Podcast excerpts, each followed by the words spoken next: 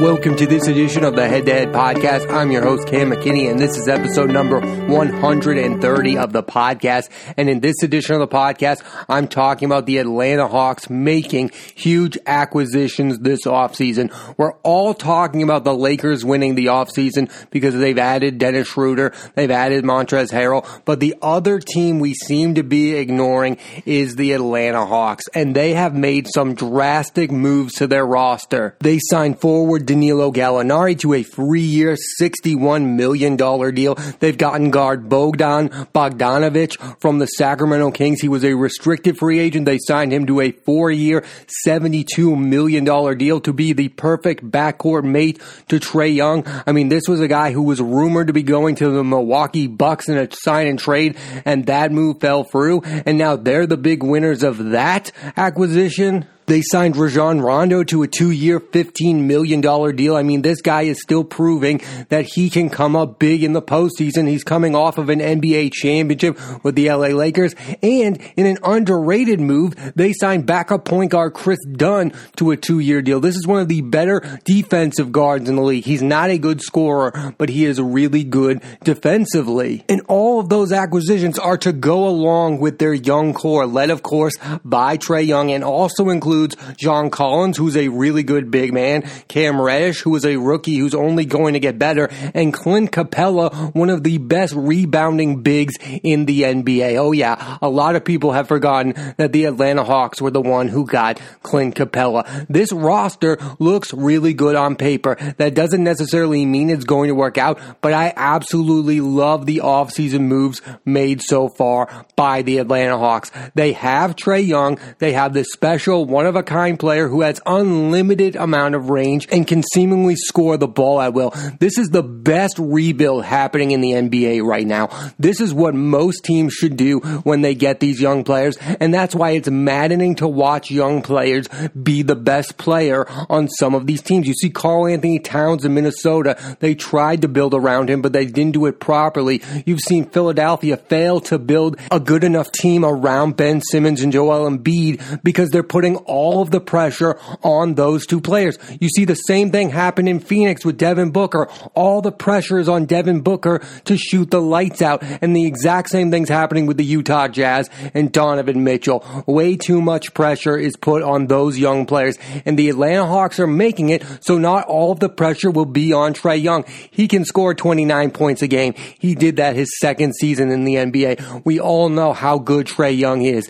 Now build around him and build a team where he doesn't have to score 30 points a night for you to win a basketball game. Make having Trae Young a luxury and not a necessity, if you know what I mean. Like, have good enough players around him where you are still a quality enough basketball team when he's not shooting the lights out. It's funny when we think back about all those comparisons to Steph Curry. We're like, Trae Young is this Steph Curry. He's got unlimited range. Well, guess what? Steph Curry was never really asked to carry a bad basketball team team. He already had Klay Thompson. They had Draymond Green. They went out and made huge acquisitions like an Andre Iguodala. Steph Curry is the best player on the Golden State Warriors, and he was when they were winning championships, but they had other talent around him. So it was special. And again, he was the X factor for them winning championships, but they had a really good basketball team around Steph Curry. I think that's what the Hawks are seemingly building towards having a really good team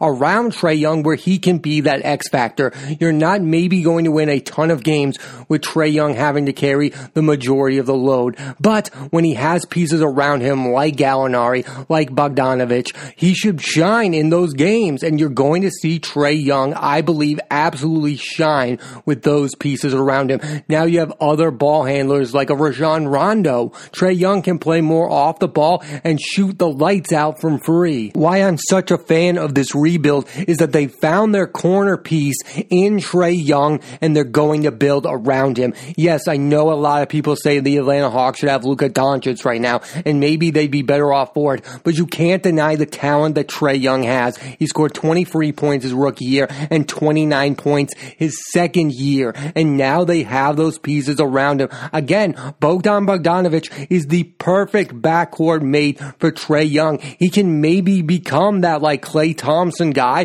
for Trae Young, Steph Curry. Again, that's the best case scenario, and it's probably not going to play out that way, but it is a good counterpoint to think of. They're trying to build their version of that. And then you have Clint Capela again. The Rockets had their best seasons with Clint Capela as their big man. I get that the Rockets tried to play small ball, and a lot of people say Clint Capela is not the perfect big for today's NBA. I think that's stupid. Have a guy who can play defense and get the rebounds. And I've always been a fan of Gallinari going back from his days with the Knicks and the Nuggets. And he had a really good season with the Clippers and the OKC Thunder. And again, the only issue with Gallinari is him staying healthy. He's had some issues when it comes to injuries, but it's a really good addition because he can shoot the lights out and he can play the power forward or the small forward position. And then you have John Collins, who might be one of the most underrated bigs. And maybe the Hawks will trade because they don't really need him now that they have Gallinari. He might be the guy who goes, but this is the guy who can score 19 points a game. I just think we've come to this point in the NBA where it's great to have that superstar player, and Trae Young is that superstar player. But I think you can get trapped in that thought of thinking that he can do it all alone, and you saw that with Russell Westbrook in the OKC Thunder. He was doing everything. He was scoring the triple doubles. He was winning MVPs. We were like, man, this guy can do it all. But then when it came down to postseason time, he wasn't able to come through because he didn't have enough talent around him. He was being asked to do too much. You don't want to ask Trae Young to do too much because it does two things. It makes Trae Young not look so very good when they don't make the postseason and you think of him as not the all-star caliber player that he is. And the second thing it does is it makes Trae Young want to leave the Atlanta Hawks. These moves will make Trae Young want to sign a long-term term deal to remain a member of the Atlanta Hawks. Because even if these moves don't work out, he will think to himself, well, these guys are really trying to make a contending basketball team. And that will make you look good when he's making that decision to remain a Hawk. And this is a Hawks team that not that long ago won 60 plus games in 2014 and went to the Eastern Conference Finals. That team had Al Horford, Paul Millsap, Jeff T, Dennis Schroeder. This isn't that long of a rebuild. It's the rebuild that I prefer over the Philadelphia 76ers. Now, you could argue that the Hawks did tank like the Sixers, but one thing I think that the Hawks are doing way faster than the Sixers is they are identifying the centerpiece to their rebuild and they're building around him. The Sixers got their two players in Joel Embiid and Ben Simmons and haven't quite decided who to build upon. They have this back and forth of is it Ben Simmons' team? Is it Joel Embiid's team? They won the lottery and then didn't build around those players properly. And these are also moves that will help Trae Young get better because again, all the pressure will not be on him. Maybe he'll be able to shoot more efficiently from free now that he's not asked to do everything. He doesn't have to carry the team. He can be that X factor on a good basketball team instead of the savior of a bad one because that's how you get players to not like the situation they're in. Just look at Anthony Davis wanting to leave the Pelicans. He was asked to do everything and then he wanted a trade, went to the Lakers, and now he doesn't have to do everything and he's loving his situation. These are what happen time and time again. It doesn't matter that you get the star player like a Trae Young or a Zion Williamson, for example. You have to build upon them. And that's why the Hawks are building upon Trae Young. And that's why the Pelicans are probably going to try to avoid the mistake they made with Anthony Davis and try to build around Zion instead of asking Zion on to do everything. Because when you ask a young player to do everything, I think it blows up in your face nine times out of ten. And for people out there saying that they've overpaid for Danilo Gallinari or Bogdanovic, I would say to those people, this team won 29 games last year and 20 games the year before.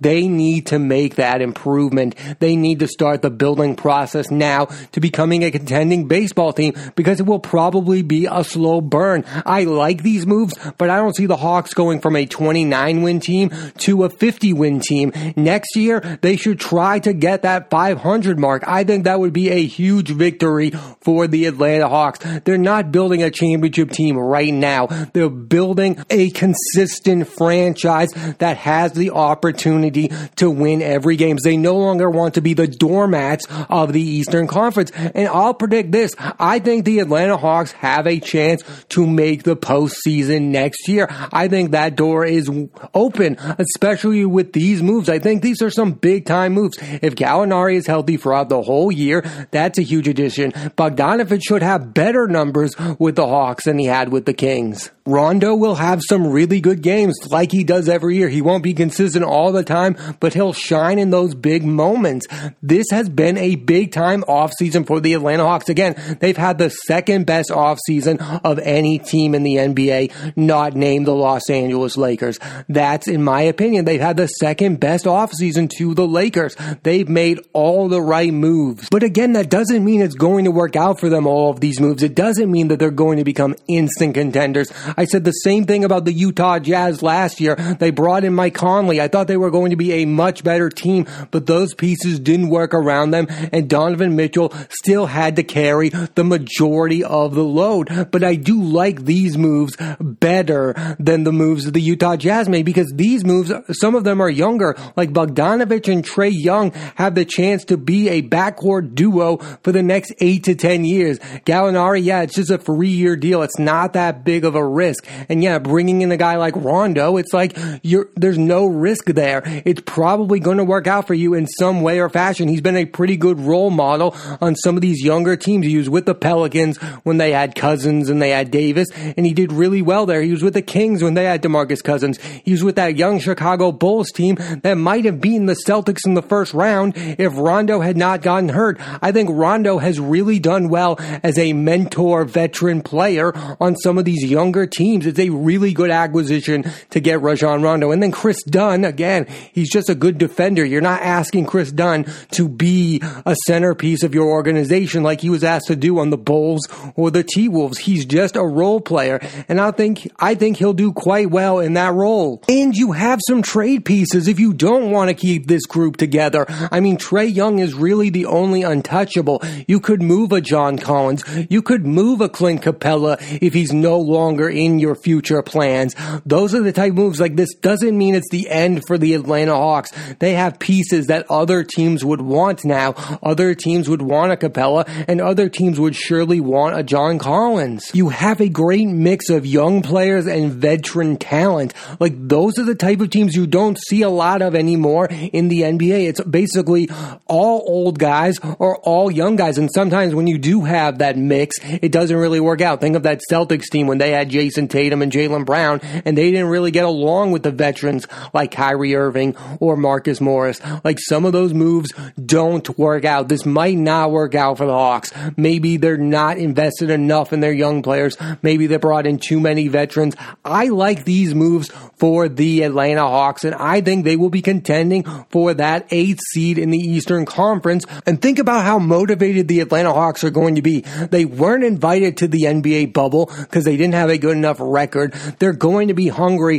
to prove that they are an improving basketball team. And they're going to be very, very rested. I expect Trae Young to come out of the gates like an MVP candidate the minute the NBA season starts. And again, with all those pieces around them, I think the Atlanta Hawks could be the surprise team of the regular season. They've got Young, Bogdanovic, Gallinari, Capela, Collins, Rondo. On paper, they are a really talented team. And that doesn't mean that they're going to be a very good team. But uh, if I were going to predict it, I think the Atlanta Hawks will be the eighth seed. I'm calling it right now. The Atlanta Hawks will make the postseason this upcoming NBA season. And I think that's great for the NBA to watch a proper rebuild because that's what the Hawks are doing. They are doing a proper rebuild, building around a centerpiece and putting talent around him so all the pressure is not on Trae Young. That being said, there is someone on the Hawks that the pressure is on now, and that's Lloyd Pierce. It's always interesting with these coaches that coach these bad basketball teams. Nobody thinks that Lloyd Pierce should have won more basketball games each of the last two seasons. No one thinks Lloyd Pierce has done a bad job, but now he has talent on the roster. You've given him Gallinari. You've given him Capela, You've given him Bogdanovic. Now it's time to see if you can coach a basketball team that actually has some real expectations. That's always interesting. When a team goes from zero expectations to some expectations, I mean, nobody's asking Lloyd Pierce to win an NBA championship next year, but again, they have to automatically win more than 29 games and probably more than 35. Again, I don't think the 500 mark is that much to ask for for this Hawks team moving forward. Again, I think it should be mandatory for them to get 500 wins because I think there's talent on this roster. And if there's no key injuries, this Hawks team should be significantly better than a 29 win team. I don't think that's asking too much. It's almost like you're not seeing if only the pieces fit around Trae Young. You're seeing if you have the right coach now in Lloyd Pierce for the long haul. Again, anybody could have coached the Hawks when there were zero expectations and nobody was expecting them to win anything. Now that there are expectations, it's time to see if Lloyd Pierce is the long-time Atlanta Hawks coach of the future, if he's the right fit for this organization that's trying to become a contending team in the Eastern Conference. For example, if they go from 29 wins to 32, I think they should move on from Lloyd Pierce. I'm just going to come out and say it now. You've given him the pieces. You at least need to make that jump to like 38 wins for me to be satisfied with your season. You need to make that jump because I've given you the pieces. I've signed two guys to some pretty big contracts. Gallinari got 61 million. Bogdanovic got 72 million. It's time for us to make that drastic step forward and no longer being a laughing stock of the Eastern Conference. We're no longer trying to be part of a rebuild. We're trying to become contenders. The number one thing I love about these moves for the Hawks that they are building pieces around Trae Young. They're not getting him a young star player to be the co-best player of the Hawks. No, they realize that Trae Young can be the best player on a good basketball team. Too much of the time we think about, oh, we need to get a star to go along with a star. No, get some good quality players around him. Bogdanovic does not view himself as a star player. He's not going to try to take over the Atlanta Hawks. Again, Gallinari, a role player. Rondo, a role player. They are building around Trae Young because they know it should be his team. They don't need another star player. They have their star. Get, become a quality basketball player with Trae Young as your centerpiece. That's the proper move. I mean, nobody shoots the lights out like Trae Young last year. He was insanely good and you only had 29 wins to show for it. He wasn't the problem and they realized that. And when you look throughout the league, when you have two star young players, I don't think it always works out. You have Karl-Anthony Towns and Andrew Wiggins that didn't work out. Joel Embiid and Ben Simmons. Right now, that's not working out. You have your young star player. You don't need another one. Build upon what you have and get role players around him. And that's what the Atlanta Hawks are doing. They are building around Trae Young. He's one of a kind. You're not going to find a better franchise player out there right now. You have your guy. Build around Trae Young. And if it doesn't work out, you can think about it after that. But for now, build around Trae Young and see if you can become a contending basketball team. And I believe that you can. I also think it's a huge victory for the Hawks to be able to get multiple pieces instead of paying for one max free agent. Like if their entire offseason was going to be signing Gordon Hayward to that four year, $120 million deal, then I think the Hawks lucked out by avoiding that. And instead, they were able to get Gallinari, Bogdanovic, Rondo and Kris Dunn. If two of those free pieces work out, you're in business. Maybe not all of them work out, but you're not relying on that one key free agent. Again, if you had invested it all in Gordon Hayward, who had health injuries, then that's not a safe bet. But again, Gallinari, who does have some health injuries, but you've got Bogdanovic. Bogdanovic might be the key here. Again, he almost went to the Bucks and that trade got nixed and you ended up getting him. He might end up being the perfect backcourt mate to trade Trae Young. This has been quite an off season for the Atlanta Hawks. And we're not really talking about that because everyone's talking about the Lakers. And yes, the Lakers might be the team that goes on and wins a second championship, but the team that improves the most, in my estimation,